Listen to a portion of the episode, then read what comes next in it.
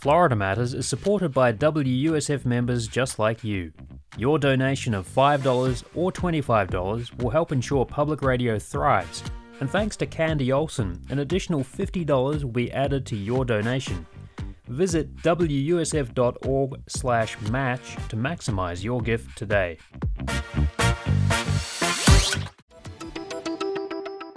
This is Florida Matters. I'm Robin Sussingham. The Florida panther may be our official state animal, but the big cat has been perilously close to extinction in the not too distant past and has hung on by the skin of its razor sharp teeth. Craig Pittman is a Tampa Bay Times environmental reporter and author who has spent decades closely following the fight to save the only known breeding population of puma east of the Mississippi. His new book is Cat Tale The Wild, Weird Battle to Save the Florida Panther. Craig Pittman, welcome to Florida Matters. Thank you. This book is not a zoological study about the Florida panther. No. What you did was you focus on the people Yes. involved in in this uh, battle, this conservation battle. So tell me how you structured the book. It's not like my last book, Oh Florida, which each chapter was a different subject about Florida. You know, like Weird up- history. Mm-hmm. well, what it's like to grow up in Florida, gambling in Florida, driving in Florida, and no, those were not the same chapter.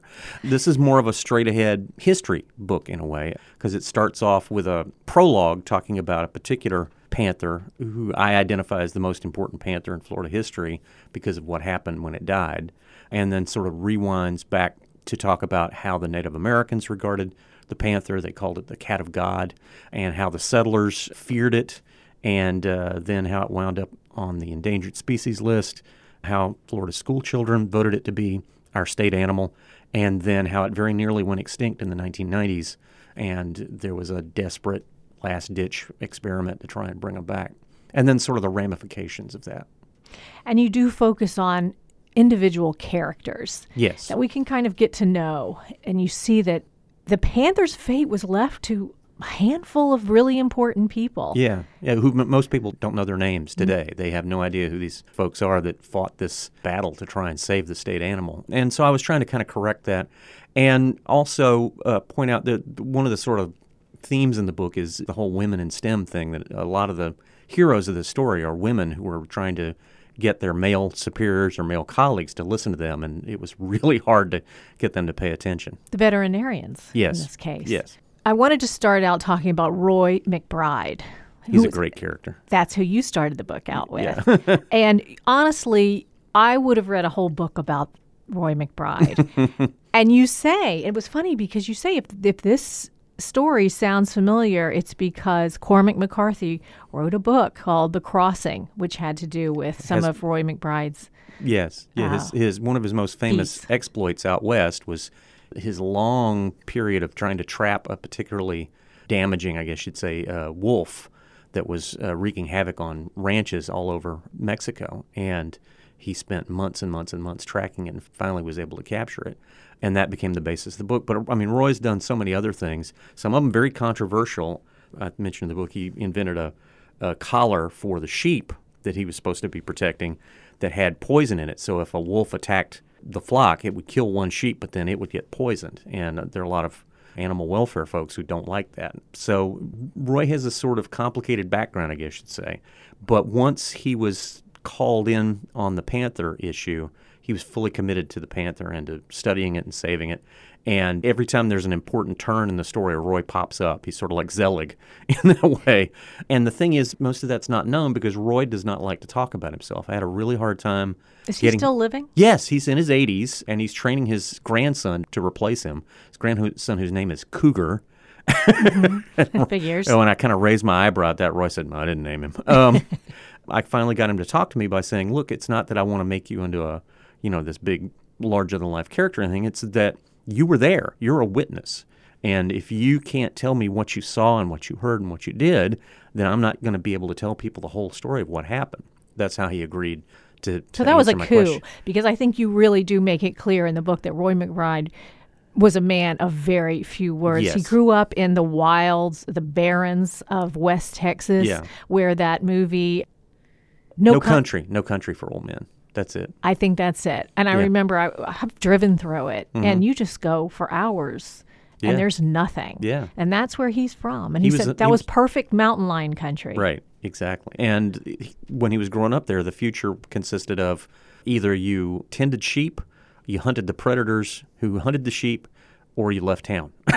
so Right. he became a hunter and sort of a legendary uh, hunter out west. Tracker. A tracker. Yeah. He's mastering this, you know, 19th century skill in the 20th century, and it turned out to be an absolutely essential skill for saving panthers. Did he move to Florida? Basically, he's got a trailer at the end of a dirt road down in the Ochopee area that he stays in part time. But his base is still Texas. I think his family is still based there too. So And one thing that you made clear, because you talk a lot about the tracking team, the team that started in the 70s, I think, and 80s, they early 80s. in the 80s. Yeah. And this was when we really knew nothing. We didn't even know if panthers existed in Florida. right. Roy When- McBride thought they didn't. Well, when the Endangered Species Act passed in 1973, which was, by the way, co written by a Florida man, a guy named Nat Reed, the panther was on the original endangered species list, and a lot of Florida game officials uh, said, Well, why are you putting that on there? They're extinct. We don't have any more. Uh, Because why- there weren't why- any in Louisiana or No. Alabama. No, they, they had gone extinct in all the other states east of the Mississippi.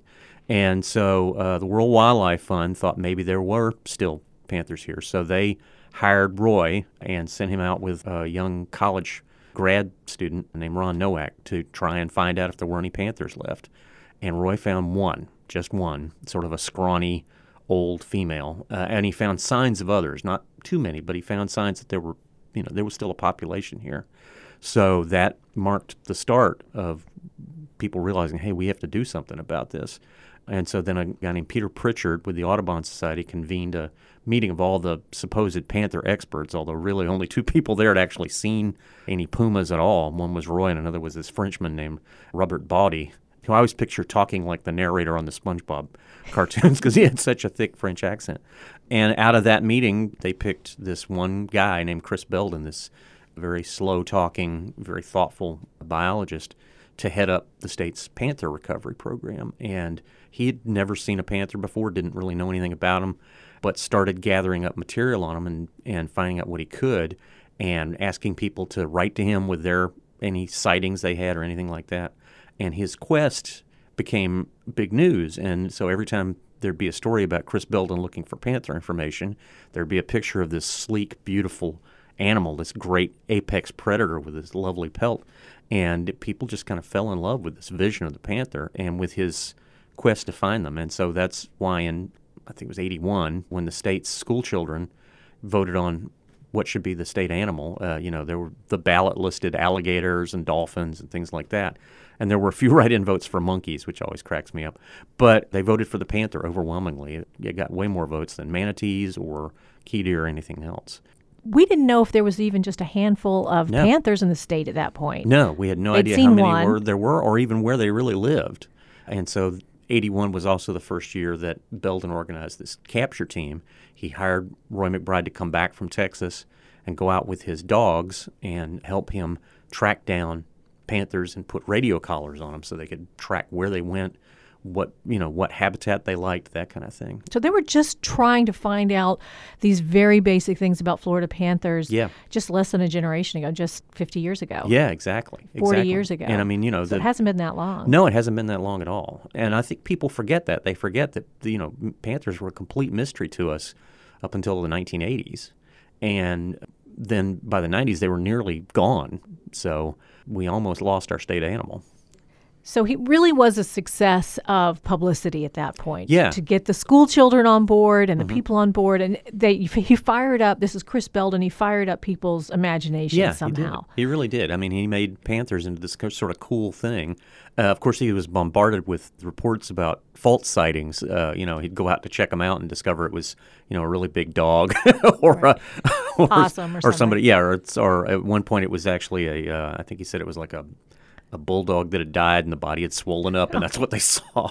So, but fortunately, Roy had trained him how to look for the tracks, how to look for other markers of panther presence, and so he was able to say, okay, finally, by sorting through all these alleged sightings, he was able to say, okay, panthers definitely live in Big Cypress National Preserve. They live in the Fakahatchee Strand State Park. They live in that area and they don't really live anywhere else in Florida. And so this is down south then, yes, sort of. Yes, around sort of the, west Fort of Myers, Miami, or uh, a little south of Fort Myers and uh, west of Miami, and uh, there were some in Everglades National Park also. Uh, not too many, just a few. But when the state first started out, they weren't allowed into Everglades National Park to search for, for panthers there. The, I think the superintendent was afraid that letting people running around with dogs and and uh, tranquilizer dart guns would uh, be bad for the national park. Well, this was a disaster. You pointed out this panther that you said was the most important yeah, one that FP3. you had FP3, mm-hmm. that Florida Panther 3 it stands for. Yes. And this is the one that's up in Tallahassee stuffed in the Museum Yes. of Natural History. And tell the story of how that panther died because it really is kind of crucial to this whole story. It really is. If- you want to see the most important panther in Florida history, you have to go to Tallahassee, of all places, and go to the state archives that's in the R.A. Gray building. Down on the first floor, there's the Museum of Florida History. But if you go up, I think it's the second or third floor, there's the state archives, and there's this glass case that has a panther in it, and that's FP3. Belden and his capture team had been going out for two years and successfully capturing panthers. Not a lot of them, but a few. And then they realized one of them that they had previously captured, Florida Panther number three, there was a problem with the batteries in its radio collar. And so they needed to catch it, replace the batteries, and then turn it loose again. And so they chased it down uh, with Roy McBride's dogs. And then one member of the capture team climbed up partway in the tree where the panther had sought refuge, shot it with a tranquilizer dart. And the way it hit and the dosage it delivered were wrong, and the panther fell out of the tree dead. And two members of the capture team, one of them a woman named Deborah Jansen, actually tried to give the dying panther mouth to mouth resuscitation. Uh, to bring it back, which that's a level of commitment to the job you seldom see in America these But days. it was a catastrophe. It was. It really Because was. if there were only six panthers, I mean, for all they knew, that's all there were. Mm-hmm. Yeah. And they just killed one. Yeah, exactly. And it was a female. It one. was a female too, and which made it even worse. And so Belden said that you know he carried the carcass out of the swamp on his back, feeling like he was carrying the burden of having driven the entire subspecies into extinction, and it led to this tremendous crisis, not just for the Panther program, but for him personally. As he went into a deep depression, his marriage nearly unraveled. He ended up taking a religious turn to his life and accepting Jesus as his savior, and that sort of gave him the equanimity to go on. But in the meantime, he was replaced as Panther capture team leader. People like Marjory Stoneman Douglas, of all folks, were calling for an end to the Panther science program, saying, don't chase them down and put collars on them, let them die in peace, let them go ahead and go extinct, and don't bother them. It was quite a thing. And even several years later, people were still writing letters to the editor of their newspaper saying, why are we still allowing these crazy scientists to chase panthers around with dogs? Um, it does sound terrible.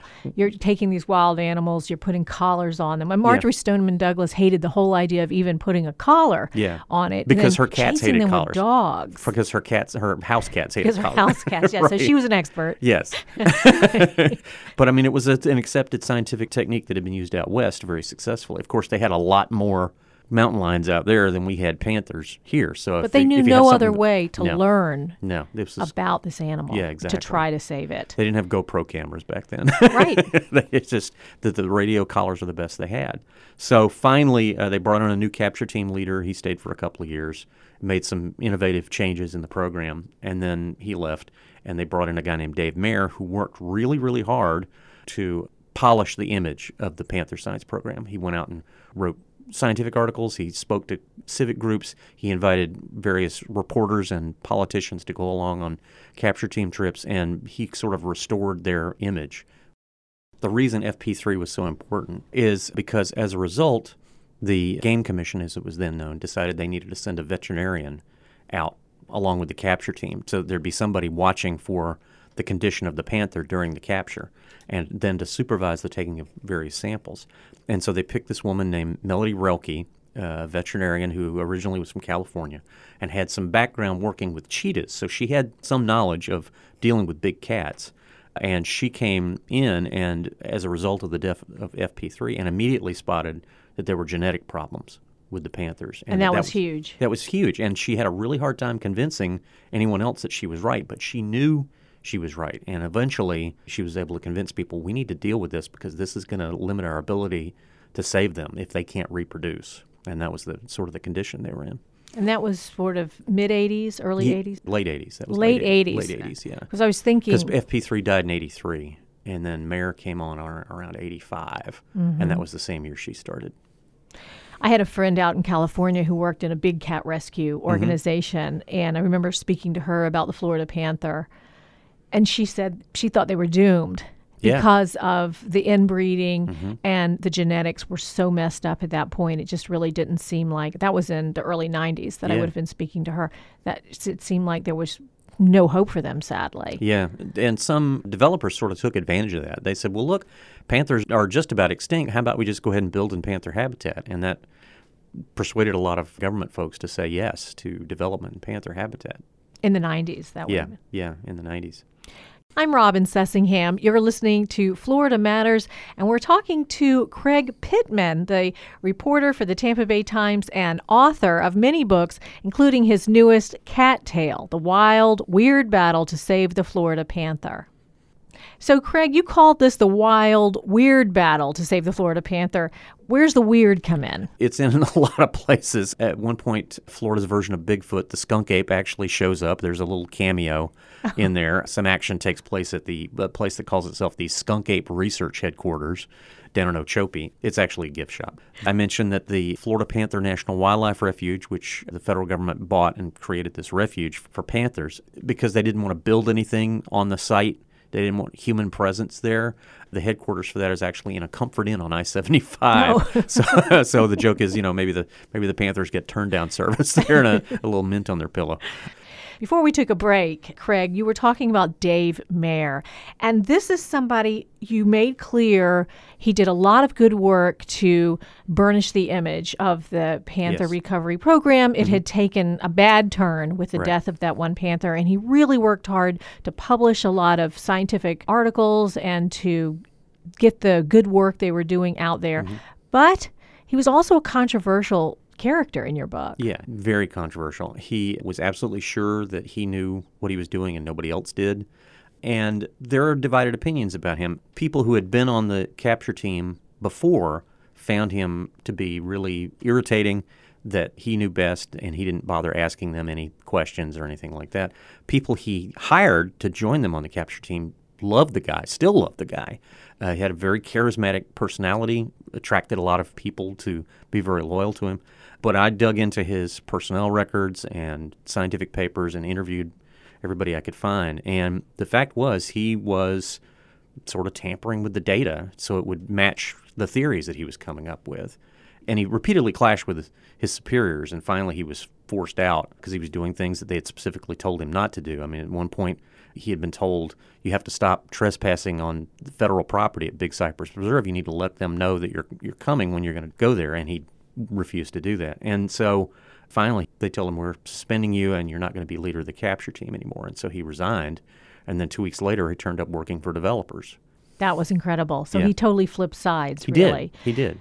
And you mentioned that I think this was before he lost his job working on the Panther Recovery Mm-hmm. Program, but he had this idea that panthers only needed forested land to Yeah, live in. That was a scientific paper he wrote. Uh, and it, it went to a be- big journal. It did, and it went. It became the most influential Panther science paper of all time. But he had tossed out forty percent of the data from the radio collar program because that didn't match his theory. Yeah, that's terrible. And they didn't disclose that in the paper. And there were some other problems as well. And I talked to his co-author uh, on the paper who said, "I complained, but Dave said, hey, I, who's the Panther expert, you or me?" And Right, so because his partner, I think, was a bird expert. he was a bird expert, But but, he, he- knew about GIS, and that's why he was a co-author. He on knew about paper. mapping. Yeah, Yeah. exactly, exactly. So he saw all the problems, but whenever he raised objections, Dave Maehr said, "Well, listen, I know what I'm doing.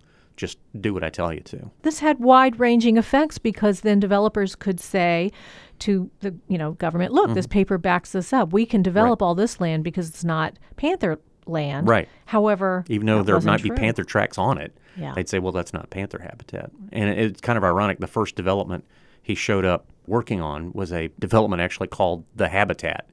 Why do you think he did that? you know, I, I sort of speculate some in the book, but I mean, you know, he needed a job, he had a family to support, he wanted to get his PhD, so he he was working on that, and obviously needed some money to pay for his, his continued schooling. But the interesting thing to me is, even after he got the PhD and he got a job as a professor at the University of Kentucky, he was still doing work for developers. There are public records that show he took $60,000 from Lee County to help them get a permit to extend a highway through panther habitat and to persuade the Fish and Wildlife Service to take his version of what habitat was panther habitat versus its own staff biologist who was saying that's going to wreck a whole bunch of panther habitat. And Dave's argument was no, it's not. And they went with his argument and overruled their own staff biologist. So egos were in play here, it Yes. sounds like. You know, it's it's just incredible because looking back over the years and you think science is a very dry subject and everything's done factually, but these human egos come Oh, into yeah. play and they make a huge difference. Absolutely. Well, and I mean the, the and the fights were incredible over this stuff.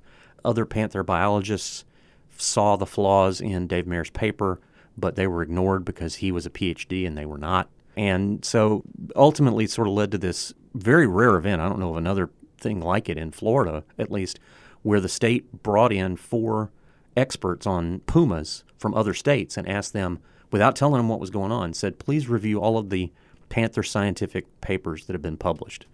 And so the science review team, as it was called, sat down and read through everything and then said, this paper that Dave Maehr put out and all the papers after it that are relying on that are based on bad science. And- Wow. And, you need to stop using those. Let's skip ahead. Okay. Um, so because panthers got down to a very very small population, and a lot of 20 to was 30 max Yeah. uh, in 1995. but they have made a comeback. In summary, I think what they discovered was that veterinarian Roelke Yes. was correct. Yes. And I mean, of course, the problem was habitat, which is what Dave Maehr always Right. stressed. That's the habitat. long. That's the long-term problem. That's and then the the, lo- short term, the problem was the genetic defects that were preventing them from even breeding or living a complete life. Some of them had holes in their hearts. Mm. Uh, she described one kitten as having a heart that sounded like a washing machine because it was so messed up. And so they initially tried captive breeding because that's sort of the, recognized as the last ditch effort for saving an endangered species. And they went out and caught several kittens and discovered the kittens had the same genetic defects as the adults, which meant that they wouldn't be able to successfully breed and fix the overarching problem. So they had this big meeting up in North Florida at this place called White Oak Plantation, and everybody was kind of down in the dumps, like, "Oh my God, you know, we've we've blown it. We've, we're going to lose the panther. What can we do?" And finally, uh, someone, and unfortunately, the who came up with it first is lost to history. It might have been Melody Roelke. It might have been somebody else, a guy named Ulysses Seal. But they said, "Well, what if we bring in some mountain lions from somewhere else and let them breed with the native panthers, and that would fix up the genetic pool. And there were lots of questions about A, whether it would work, because nobody ever tried this before, and B, the legality of it, because the Endangered Species Act doesn't cover hybrids. But the logic here was that before humans arrived in North America, that the habitat of the Florida panther covered the whole South, and they probably bred with cougars from Texas at that point. So the theory was, well, okay, if they bred with them before, maybe it's okay for them to breed with them again in a very limited way. So they hired Roy McBride once again, showing up in the story at a key moment, and said, "Go to te- go back to Texas and catch us some female mountain lions that you can turn loose in Florida, in the Everglades, in Big Cypress." And Roy had never told this story before about how he went about catching the cougars, and to me, it's the absolute high point of the book. It's it's really funny. I mean, this is this is a very very dire, depressing situation, but Roy had some interesting adventures in catching the the cougars, and he hadn't told the story before. And so he finally winds up with eight healthy female cougars and brings them back to Florida, and they turn them loose uh, out in the swamps. You know, two here, two there, and to everyone's surprise and shock, it works. The rest is history. Yeah, We- and, and so we now, as a result, we now have about 200, 230 panthers roaming around out in the swampy wilderness. So that's a tenfold increase from what we had in 1995. So That's such good news. I've wanted to write this book for 20 years, but I didn't have a good ending. Yeah. And that sort of gave me the, that hopeful ending that I needed. Well, speaking of which, I would love for you to read that ending because just a couple of years ago, some of Carlton Ward's cameras, Yes. I believe, captured kittens. Yeah. And this was north of the Caloosahatchee, North of the Caloosahatchee River, right? which was incredible. A, because there were kittens, so they're breeding, and B, because this was further north than they'd ever seen them. Yeah. So that was extremely important. And you wrote about that at the very end. And if you could read that. I'm writing about this camera trap picture of these kittens and saying that, you know, these kittens, maybe they'll be the ones to go on and repopulate Florida with more panthers than it's ever had before. And, and how uh, hard the road is going to be. Yes, yeah, I, I made, them. made sure that was clear. But I said if that happens, then there's a good chance of them repopulating the southeast. And, I, and then I wrote that, of course, would make them the most important Panthers in Florida history, not FP3. It would mean all of the hard work and personal sacrifices by Chris Belden, Roy McBride, Melody Roelke, and I'll list several other people, and the rest has at last paid off. As I sit here staring at the photo of Babs's kitten, Babs's babies, because Babs was the name of the mother, I know that what I am seeing is probably just a pair of scared kittens uh, scampering for the woods because the camera startled them. But the more I look at it, the more I read into it. I see them leaping into the future, vaulting obstacles, racing to make their place in the wide world. They get taller, longer, faster, sleeker. Their teeth get sharper, and their hunger grows. They're chasing prey and finding mates of their own. They're having kittens, just like the two in this photo.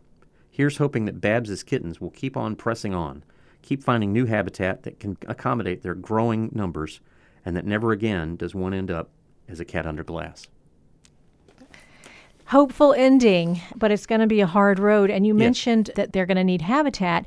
You also talked about Carlton Ward and Joe Guthrie of Yes. the Florida Wildlife Corridor Expedition. Um, we've interviewed them Mm-hmm. on Florida Matters, and our reporter Steve Newborn has spent a lot of time with them out in the Yeah. field.